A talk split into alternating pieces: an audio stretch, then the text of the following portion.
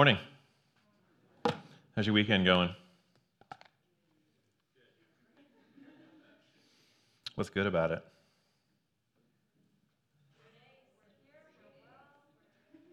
That's good. I give you guys a lot of credit because in the first service they said it's good because it's almost over. like, what's wrong with you people? Good grief. All right, welcome to Portico Church. My name is Jason Connor, lead pastor here. And we're going to dive into something today that is going to be tough, but you deserve it. So, we've been in a series in Galatians called Sowing to Grow. We got started last week on that. It's, it's really good. Excited about that. We're going to push a hard pause on that just for this Sunday. We'll pick it up next week.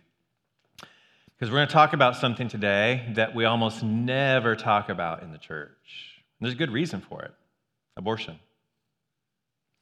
There's a, a lot of reasons we don't talk about it in the church. One of them is everybody has a very solidified, intense position on abortion for the most part. Nobody really wants to hear about it. And this is something that divides a country, divides a church, divides generations divisive. That said, if the gospel and God's word can't speak to real life, then I'm not sure what we're doing here. And myself, as an elder, have committed to preach the entire counsel of God. And that means the hard stuff. Man, we need to, we need to talk about this because this is something that's real. It's something that affects our culture, that affects us. And so we're going to go there today. Uh, and it might be hard, it's a difficult subject. I know there's probably categories of people here. Some people would say, Yeah, I, I, I know abortion's wrong. I get it. And it's usually assumed that that's who's in the church. I don't assume that. I think most people would say it's probably not the best thing to have an abortion, but honestly, there's just circumstances where it just needs to happen, and it's not really me to say. It's, it's who should have abortion or, or who shouldn't. Um, we have a lot of new Christians in our church, quite frankly, because the demographics of our city and of our church. And having the time to critically think about what abortion is, should we or shouldn't have abortions, how does that affect society, life, etc. Not only that, how do I, as a Christian who have submitted my life to God, how, how am I supposed to see that? So you've earned this. You deserve this. We're going to talk about it. And I will tell you that I expect that many people in our church have had an abortion. And I expect that many men here, although it's impossible for you to have an abortion, have been party to it. And we have a culture where uh, it's assumed that sexuality comes without responsibility. And one of the ways you can do that is through abortion. So this is going to hit everybody, even if you feel like you're on the right side or not. And I'm going to warn you, I'm not going to use any um, shock here. I'm not going to show any videos or anything like that. But we're going to talk about abortion because we need to. And it's so if there's kids here and you're like, um, we love kids in our service because we firmly believe that kids get discipled through the church, in the church. But if you have a kid here and you're like, ah, I think I'd rather talk to my kid about that on my own, I'm going to give you fair warning. So we'll be looking at various scriptures today. I'm not going to hold to just one because we're, this is just straight up topical. Um, scripture does address it in a way uh, that we don't usually address it. So we're going to look at that to, today. So I'll let you know what scriptures I'm going to look at. All right, let's, let's go to prayer and let's get on it. Heavenly Father, we thank you. Um, we praise you. It's so life giving to come in to this church knowing that we are covered by your blood. And no matter what happened this week, we belong here. We belong to you. We belong to one another. That is a miracle. And so we ask as we open up on a very difficult subject that your grace would, he, would be here, Lord. that you would help us not just to understand what is true, that you would help us understand that we belong to you, and that you would prepare our hearts and our souls to receive you. Because it's moments like these and topics like these where sometimes we feel most distant. So we lift this up and we ask your blessing on this time. In the name of Jesus, amen. I'm going to get right to it. I'm going to give you a working thesis. This comes out of the Bible. I'm not going to take a lot of time to show it to you um, because you can find it yourself. That working thesis is this every person matters to God. Well, where are you getting that? Well, I could get it right out of Genesis, where he's the author of life. I could get it out of Ezekiel, where in chapter 33, the prophet says, that God takes no pleasure in the death of the wicked. I could get it out of John 3:16 where it speaks of God so loving the world. That's categorically every single category of person, men, women, doesn't matter what your ethnicity is. God categorically loves all categories. That he gave his son that we might be redeemed. He gives them in love. So every person does matter to God. I want to walk through this idea of abortion with that framework in mind. So, the first thing that we need to do is understand this every person matters to God. So, is a fetus or a probably better spoken, a child, right? Because the language always changes the logic. Is a child in the womb considered a person? That's, that is just an honest question. I think we need an honest answer to that. So we will get into the details of what that means. Secondly, every person matters to God, but we always assume there's one vulnerable person in the transaction of an abortion the child. There's also a mother, and there's also a father, something we never speak about. So, how do they matter to God? Or do they in this? And lastly, this is going to be the hardest one for you to hear, I guarantee it, especially if you've had an abortion or been party to it is that every person matters to God, and that means you. So it's easier for you to hear about what's right than to hear about you yourself belonging to God, regardless of who you are, where you are in life, or what you've done. So let's walk through that together. Every person matters to God. I want to open up on the idea of what an abortion is because many, there's so many assumptions, especially in the church, of what abortion means. So, what is an abortion? Just let's just define that. An abortion is this it's the deliberate termination of a human pregnancy. So, when I'm saying abortion, that's exactly what I mean. And the intended outcome for an abortion is that it is to prevent the live birth of a child for various reasons. It could be because um, I don't want this gender of a child, or it could be because I, it's not economically feasible to raise a child, or it could be because I don't love that person. It was just a hookup, right? I'm not going to raise a kid. So there's several reasons that we could get into of what, why people have abortions, but many of them are economic. And that's so when we say, what is an abortion? That's what an abortion is deliberate termination of a human pregnancy. Secondly, is abortion really that common? A lot of times we think we don't know of anybody that's had an abortion, but usually people don't walk around saying, What did you do this weekend? I just had an abortion. Nobody says that. So I guarantee you, you know people that have had abortions in this church. I don't know if there's anybody proud about it, but yes, abortion is very common. And so let me give you a little bit of data. According to the World Health Organization, there are an estimated 40 to 50 million abortions worldwide every single year. So that corresponds to about 125,000 abortions a day. That's probably a low number because it's difficult to get a handle on the reporting system.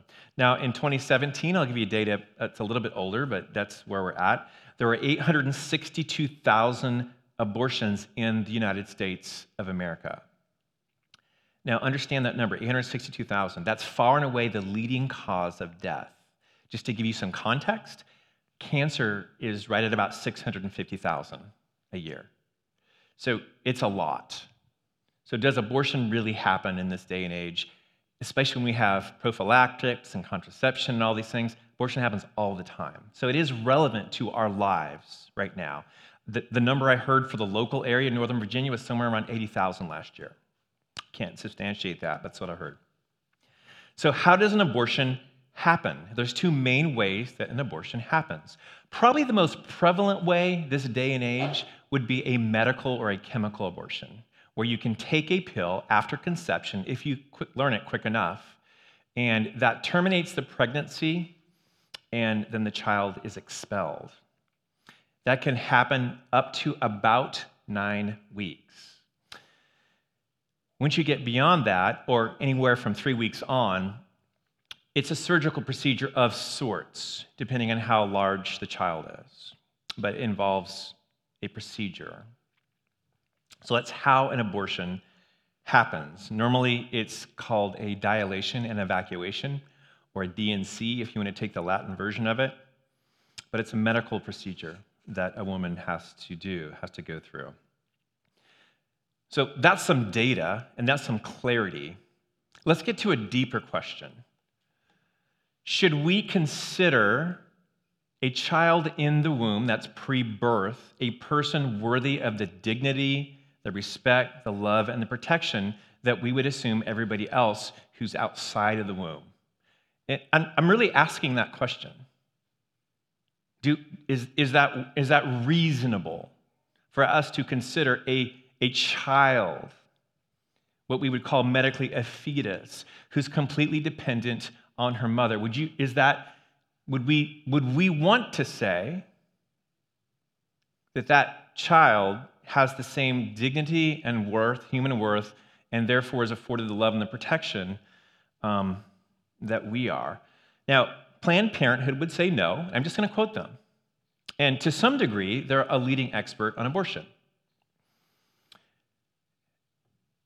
And here's a quote it says, A woman is more than a fetus. To impose a law that finds that a fetus is a person, granting it rights equal or superior to a woman's, a thinking, feeling, conscious human being, is arrogant and absurd. This will only serve to diminish women. So that's one way to see it. When I was younger, the debate was not about life. I mean, the debate was completely about life and viability. It's not so much anymore. The debate was, well, we know it's probably not good, but can it really be considered life? Because, you know, it's a bunch of cells and it's growing.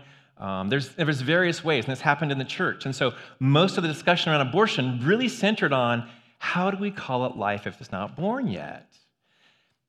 And eventually, what happened over the years as medicine and science got a little more complex, we realized that argument's actually intellectually dishonest. Of course, it's life. Um, it has everything genetically it needs to become a full human being, has its own immune system right off the bat. Of course, that grows, has its own blood type. Um, yes, it's, if we want to parse that so that it's not life, it's really not helpful to the argument. A lot of people are dependent on others. Are they valuable enough to be considered worthy of protection? What about brain waves? Well, brain, a baby has recordable or measurable brain activity somewhere around six weeks, but who knows? We can, there's a lot of things we can't measure. Today, most people would tell you on both sides of the issue yeah, it's killing. Let me just give you a quote. Uh, this is a British journalist Antonia Senior, and she wrote for the Times in the UK. And I think her position is very honest. I'm going to read a quote from that article. My daughter was formed at conception. Any other conclusion is a convenient lie that we, on the pro choice side of the debate, tell ourselves to make us feel better about the action of taking a life. Yes, abortion is killing, but it's the lesser evil. I'm pretty convinced that's where we are as a culture. And I actually think that's good. I think it's more honest. So it's hard to answer that question for a Christian because we understand that one of the core teachings of the Bible, which pretty much every culture and every religion embraces, is thou shalt not kill. So, how do we, and if you're like, well, I'm not a Christian, that's okay. Just consider the Bible an ancient text that has informed civilization for a long time. And have the imagination to believe there might be a God behind that. But thou shalt not kill. So, is that killing? That's the question we need to have. And I think the only way we can get there, honestly, is to see it as God sees it. As He looks through His eyes to this child in the womb, how does He see it? Let me just give you a couple verses. You've heard some of these before Jeremiah 1 5. Before I formed you in the womb, I knew you. So there's, there's actual knowledge and before you were born, I consecrated you, Jeremiah. I appointed you a prophet to the nations. Now, God's not talking about abortion there. He's talking to Jeremiah, who's like most people that work in the preaching of the word, are like, You really want me to go do that? God's like, Yeah, actually, I knew you before you were born. I custom made you for this. So God sees life in the womb as a person, as a personality. Secondly, Psalm 139 For you formed my inward parts, you knitted me together in my mother's womb. The psalmist is writing this. I praise you, for I am fearfully and wonderfully made. Well, how does Old Testament law handle that? Well, they didn't have abortion back then. But in Exodus chapter 21, verse 22, we see that they would apply the law of what the Greeks called lex talionis, which is an eye for an eye, what the Old Testament called just justice.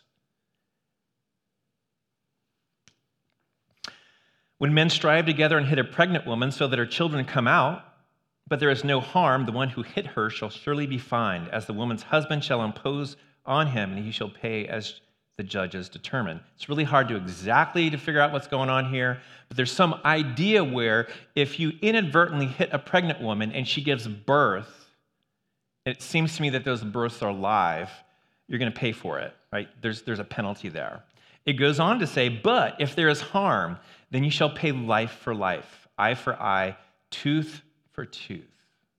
There's an idea here that the Levitical law, the law of God, actually applies to that child in the womb, such that even if you didn't intend to, but you killed this woman's child, you're going to pay for that child as if you had killed somebody accidentally, manslaughter. That's manslaughter law.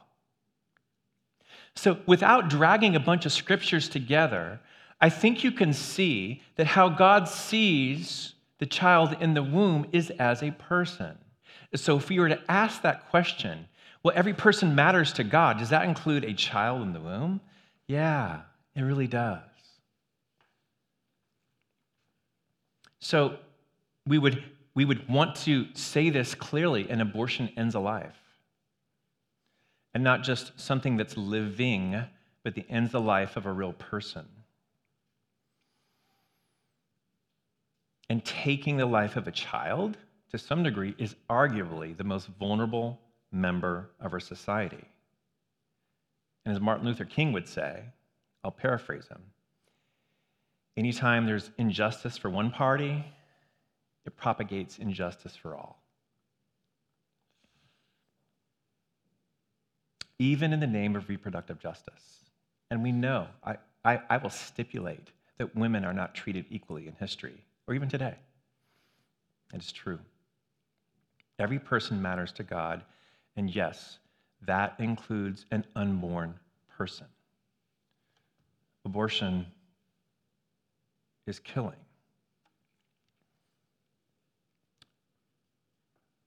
Usually, this is where it stops in the church. Usually, this is a text or a sermon tied to a political position. But, friends, there is so much more in Scripture as it pertains to how we handle abortion. If every person matters to God, what of the mother? What of the father?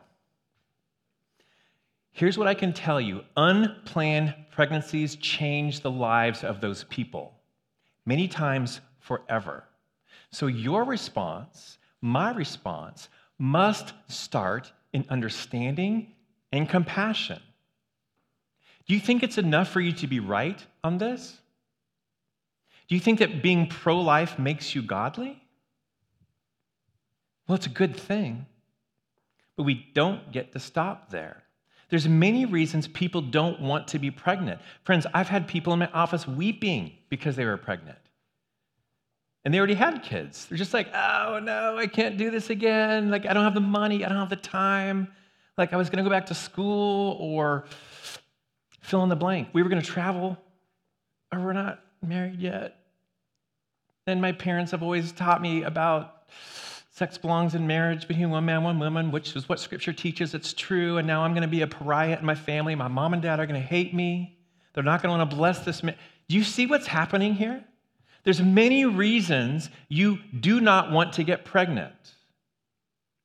Unwanted pregnancy is a reality in everybody's life, but this is not a new problem. Let's not imagine that abortion is modern. Infanticide, or the killing of infants, is not a modern problem. Now, true, the ancient world didn't have the technology to terminate a pregnancy in womb very well without killing the mother. Sometimes that's just what they did. But in the Old Testament, we see the Egyptians, the Phoenicians, the Canaanites, the Moabites, they all practiced some form of child sacrifice, especially Moloch, which was an ancient Near East god. He was kind of a fatherly figure, but he required child sacrifice. And you see in Leviticus 20, it says, The Lord spoke to Moses, saying, Tell Israel this Say to the people of Israel, any one of the people of Israel or of the strangers who sojourn in Israel who gives any of his child, children to Molech shall surely be put to death. So, this idea that infanticide in the Old Testament was vile to God. Truth be told, though, many times we do this for economic reasons. Sacrifice our children. In the Roman Empire, it was also a problem. Now, it wasn't called abortion back then, it was called exposure. They actually had laws on the books in the Roman Empire that you were allowed to expose your child legally so that it would die. I don't think you could kill a child, I think they would stand against that.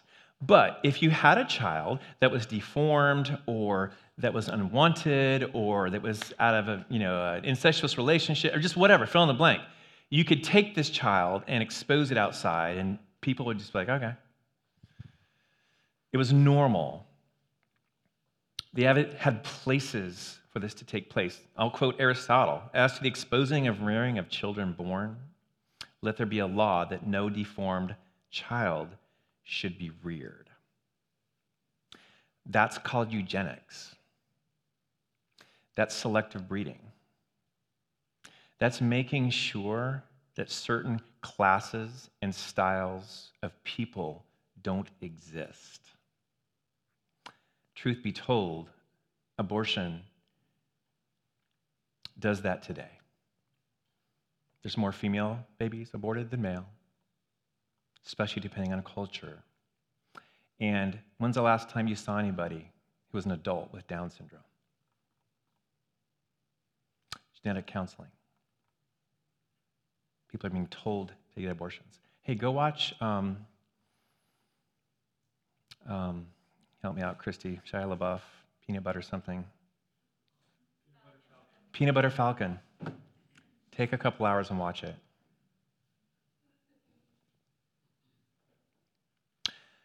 Margaret Sanger, founder of Planned Parenthood, had a eugenic posture towards removing poverty, removing non white communities. Now, Planned Parenthood would tell you that's true, and we've removed her. I'm not saying that's what they're trying to do now. I'm saying this is how it works, friends. In the ancient world, Christians were known in Rome for scooping up babies off of the trash heaps, taking them home, and loving them. And this was very curious to the pagan mind. Because the pagan mind would have said, You're stupid. Well, why would you do that? And the Christian would have said, Well, we're made in God's image. They said, Well, of course we are. we resemble the gods. And the Christian would have said, That's not what I'm talking about. When we read in Genesis 1, chapter 1, verses 27 So God created man in his own image, in the image of God, he created him, male and female, he created them. We're to understand that image bearing as human beings is less about resembling God, if anything, and more about reflecting him. So, our highest call as human beings is to be a clear reflection of the infinite power and worth and beauty and grace of God. So, whether you're in, working in a mill to create steel or in the boardroom or a mall, whatever you do in life, this is your highest calling. And the early church got that. And so they found it unacceptable that image bearers would be discarded, even if they weren't, quote, normal or economically feasible, as many of the girl babies were considered. I don't want that baby because it's going to cost us too much and not bring money. And the early Christians found that to be unacceptable and stepped into that. And that's one of the ways God used them to spread his word. So every person matters to God. What about the women? If you are a woman here and you've had an abortion, or you are a man here and you put a woman in a position to have an abortion,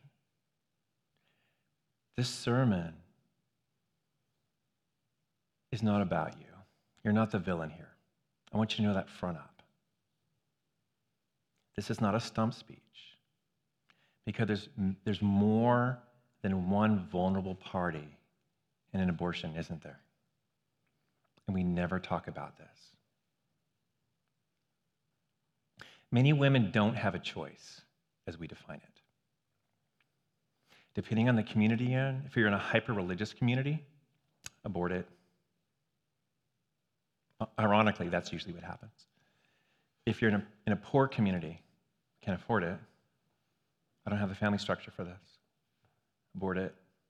So, as we define choice, many times women don't have that choice afforded to them the way you and I would like to think about it.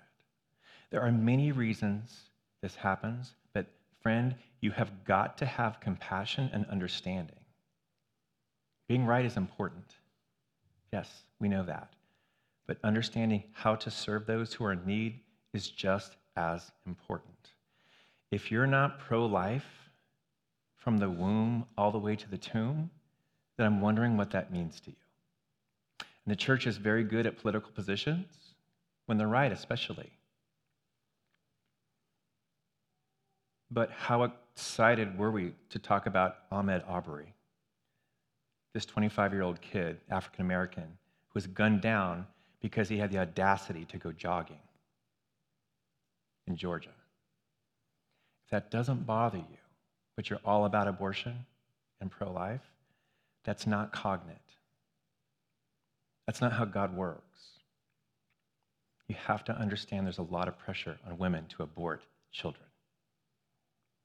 Um, back in the late 90s, I was married to Christy, and just want to state that up front. Um, you remember that? Yeah? Y'all weren't even born yet, probably. Um, but we, I think, you know, clarity is really important, right? Um, we had three kids, and we were really busy in life. And we went to church one Sunday, and they were giving away babies in the, in the entryway. They really were. Um, they said, "Listen, um, we are there's, there's this ministry, and there's a lot of women who are incarcerated, and they're having babies during incarceration, and we're looking for foster parents." And my bride said, We should do that. And I said, Are you out of your mind? I literally think I said that. We have three kids at home and we can't pay for, so that's, that's a terrible idea. And she said, We should do it right now. And then she somehow conned me into going to that table and signing up for it. So we became, we became foster parents, and I was mad. I did it because I knew she was right. But I did, baby Erica, didn't, I didn't like her. Even when I had to hold her and watch her, I didn't like her. Um, and it was just a bad time for us.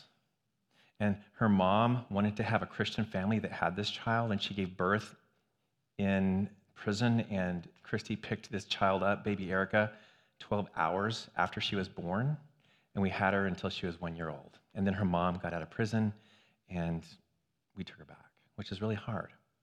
But I want to tell you, I didn't want that child. Did I believe abortion was wrong at that time? Yeah. And I, and I, was, I would be just as happy to walk by that table and say, I don't care. I would have said it in a much more theologically accurate and acceptable way. It feels like an abortion. I, I feel like that's what I wanted to do. So let's be careful about precision, yes. But also, as the church, we have got to understand that every person matters to God. And when that child is born, it matters too. And if we don't give an area or a place for families that have unwanted pregnancies to get counseling and to get care, and if we're not willing to our lives be disrupted by fostering a child or adopting a child, then your words have zero credibility. You just need to know that, okay? And we're not the heroes here. Well, maybe my wife is, but I did not want that child. Only until the very end did God teach me that's what you look like to me, but worse.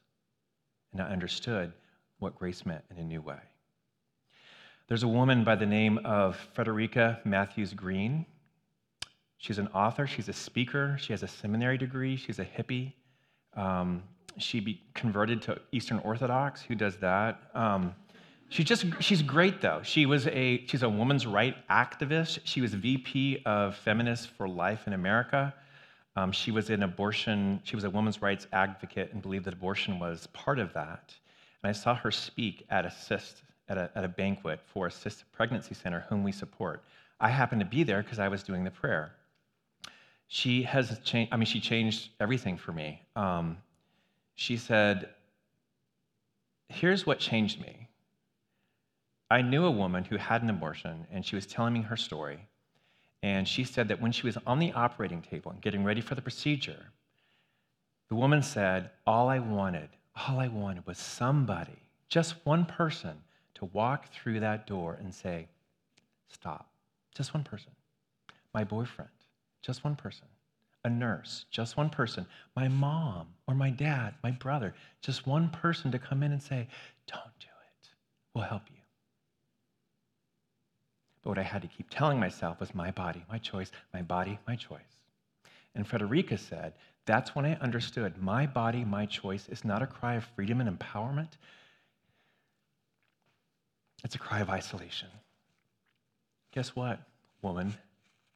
Your boyfriend doesn't want you to have the baby. The husband doesn't want you to have the baby. Your employer doesn't want you to have the baby. Your parents don't want you to have the baby. Who else have you got?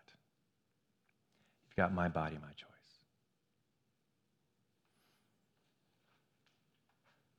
If we don't understand that as the church, we're going to hurt people. We're going to say we're about grace and hope, but we don't understand where people are and why people get abortions. Friends, every person matters to God. That includes the mom, that includes the dad that doesn't know what to do. God sees them. Let me read you something about an unplanned pregnancy. I think it's important you hear it.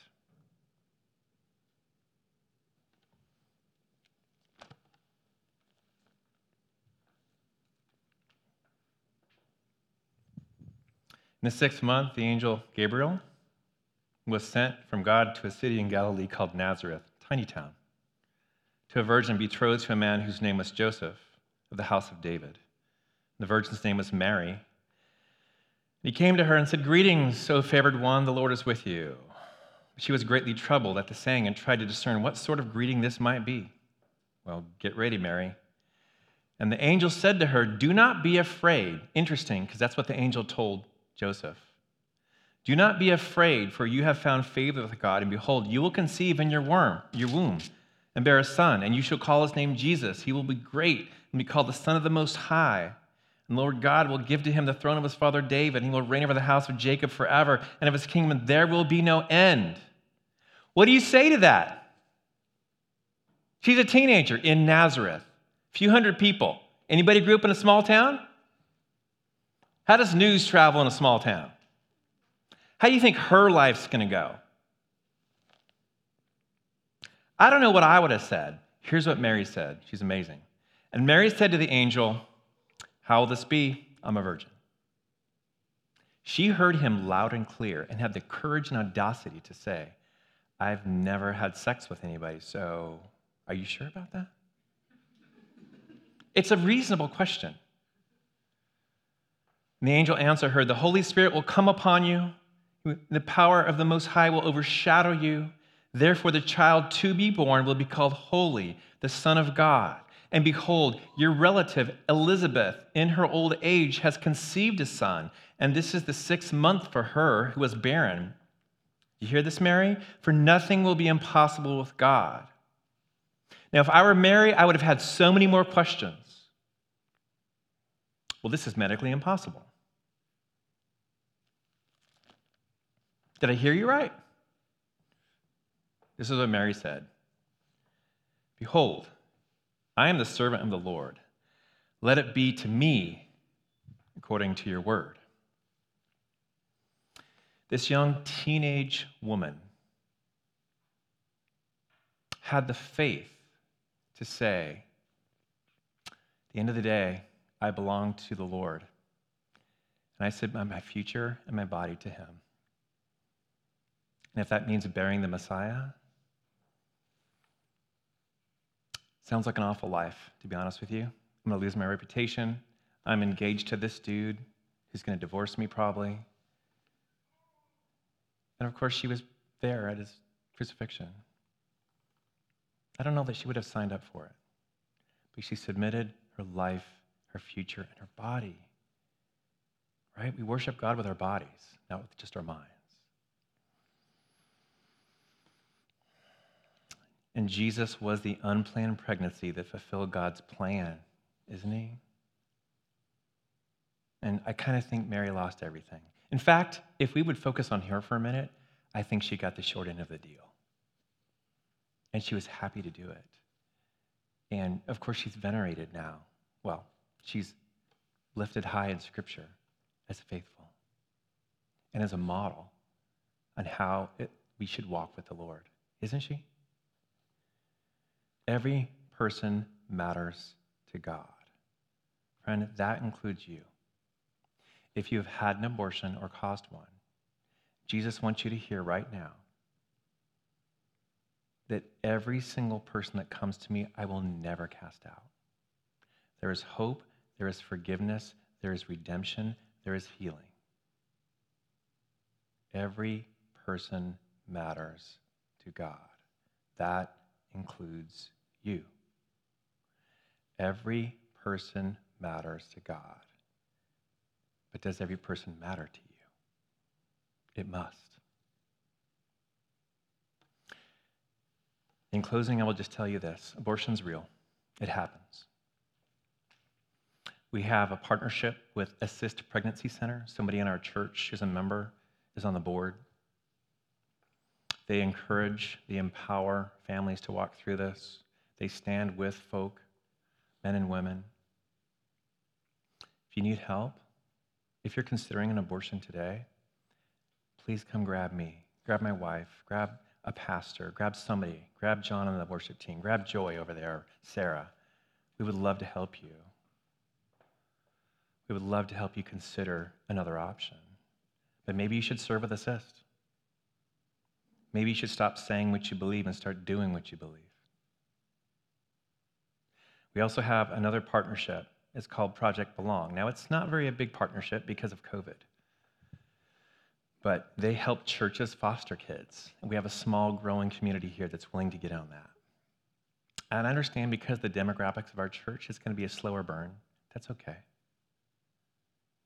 Every person matters to God. Every single person. And if you want to know a God like that, come know him. He's ready to receive you, He's ready to forgive and give you the universe. Heavenly Father, we thank you and we praise you. This is hard. I pray for real healing, Lord Jesus. I pray for real healing to happen today and moving forward. And I pray that you would be with us, Lord Jesus, as we learn to follow you, pick up our cross and follow you, and be your disciple, no matter where that takes us. In the name of Jesus, amen.